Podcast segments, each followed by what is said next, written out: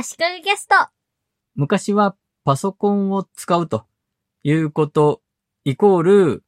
ワード、エクセル、パワーポイントを使うことだったと思います。それが時代が変わってきて、クラウドのツール、オンラインのツールを使うようになってきて、マイクロソフトもその流れに乗って、ワード、エクセル、パワーポイントをオンラインで使えるようにしていますが、このマイクロソフトのオフィスツールが圧倒的という状況からは変わってきていると思います。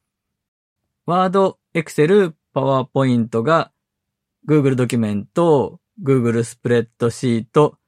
Google スライドに置き換わってるというような単純な話ではなくて、Notion だったら場合によってはこの3つのツールすべての代わりになっちゃうかなとか、Canva はグラフィックツールなんですが、スライド作成に使えますし、ドキュメント作成ツールも出してきたので、ワードの代わりにもなるかもとか、競争が激しくなってきてると思います。ワードはもともと文章を作ったらプリントアウトすることを前提に考えられていましたが、今時のツールはオンラインで共有することを前提に考えられているんで、その辺もうコンセプトが違ってるよねとか、求められてるもの自体が変わってきてる面もあると思います。で、前置きが長かったんですが、Excel というツール、あるいは Excel 的なもの、Google スプレッドシートや Mac の Numbers、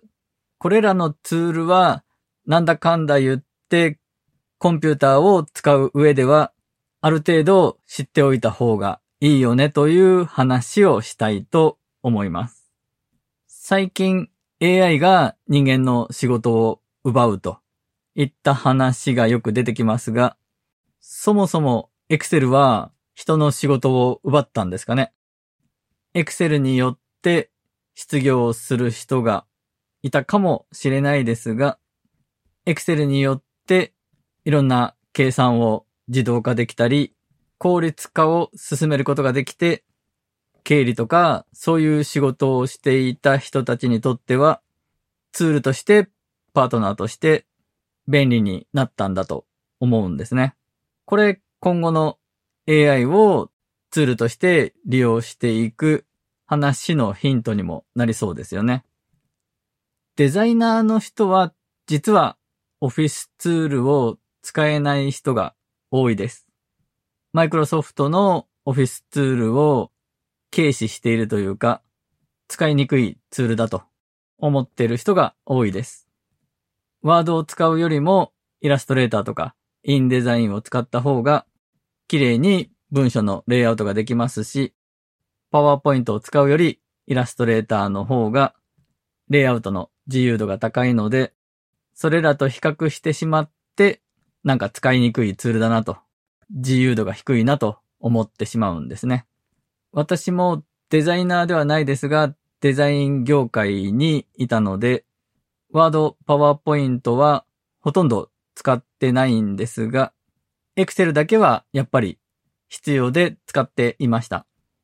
で、実はウェブサイトの制作においても Excel を使えると便利というケースが結構あります。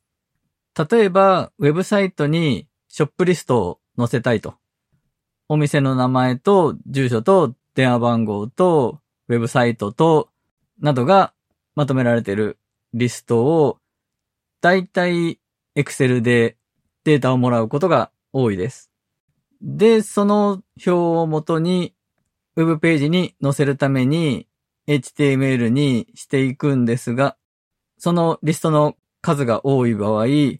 一つ一つコピーペーストしていくとかは面倒ですよね。でもそういう場合、Excel の関数を使うことで Excel 上で HTML 自体を作ってしまうことができます。ちょっと手間なだけで、やってることはシンプルで、concatenate という関数があるんですが、これが文字列を連結するための関数なので、表組にしたかったら、お店の名前を TD タグで囲う。住所も TD タグで囲う。お店の URL はリンクにする、タグにするとか。それをまず1行分作って、その関数を下方向にコピーしてあげると、その行の分、店舗の数だけ全部 HTML が作れるんですね。みたいなことができるので、ウェブデザインをするにおいても、Excel の基本的な知識があった方が効率化できると思います。この関数を使ったやり方は、Excel だけではなく、Google スプレッドシートでも Mac の Numbers でも同様にできます。あと、WordPress とか Movable Type とかの CMS を使う場合にも CSV 形式でのインポートとかエクスポートができることが多いので、Excel などのスプレッドシートでデータを準備して CSV 形式で書き出すという作業ができる一通りの知識を持っておく必要があると思います。で、なんで今更 Excel 的なもの、スプレッドシートの知識が必要だよねという話をしたかったかというと、ウェブのフォームで投票してもらって、その結果を Google スプレッドシートに書き出して、Google スプレッドシート上で自動集計するという仕組みを作ったからです。作っていたからですというか、以前も同様の仕組みを作っていて、しかもそのことを足利キャストで話していました。ただもう2年半以上前の話で、ネタにしたことを忘れていたくらいで、もう一回話してもいいかなと思ったんですね。ウェブフォームを作って管理するのは、私はずっと JOT フォームというのを使っていて、JOT フォームはフォームの内容をメールでどっかに送信できるのはもちろんなんですが、他のサービスと接続することもできて、Google スプレッドシートに自動的に書き出す、追加していくことができるんですね。で、その Google スプレッドシート上で関数を使って自動でこれに何票入っていると集計する仕組みが作れます。で、実は前回この仕組みを作った時に表の多い順に自動的に並べ替えてグラフにするということができてなくて、ソート並び替えはつどつどやらないといけなかったんですが、それを今回自動化することに成功しました。ソートした結果、並べ替えた結果を表示するための関数というのがあって、それを使ってソートした結果を新たに表示させて、それをもとにグラフを作ればいいと分かりました。まあこの辺は必要に応じて Google 検索したりして解決したわけなんですが、ともかくそういうことができそうという感触があるかないかは重要だと思うので、スプレッドシートの知識というのはパソコンを使う上ではあるに越したことはないなぁと思うんですね。今話題の人気の Notion もデータベースという機能があって、スプレッドシートとはちょっと根底にあるコンセプトは違うんですが、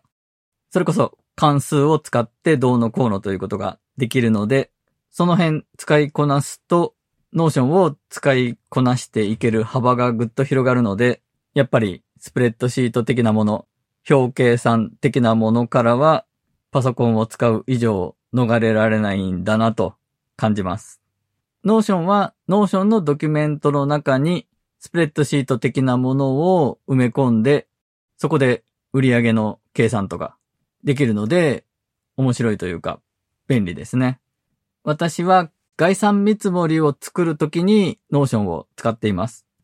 ウェブ制作の仕事などで、まずは見積もりをお願いしますと言われたときに、どうしても見積もりの表の部分だけでなく、ここはこういう意味ですよとか、こういう前提ですという説明の文章も必要になってくるので、文章と表組での見積もりが一緒になっている Notion のドキュメントを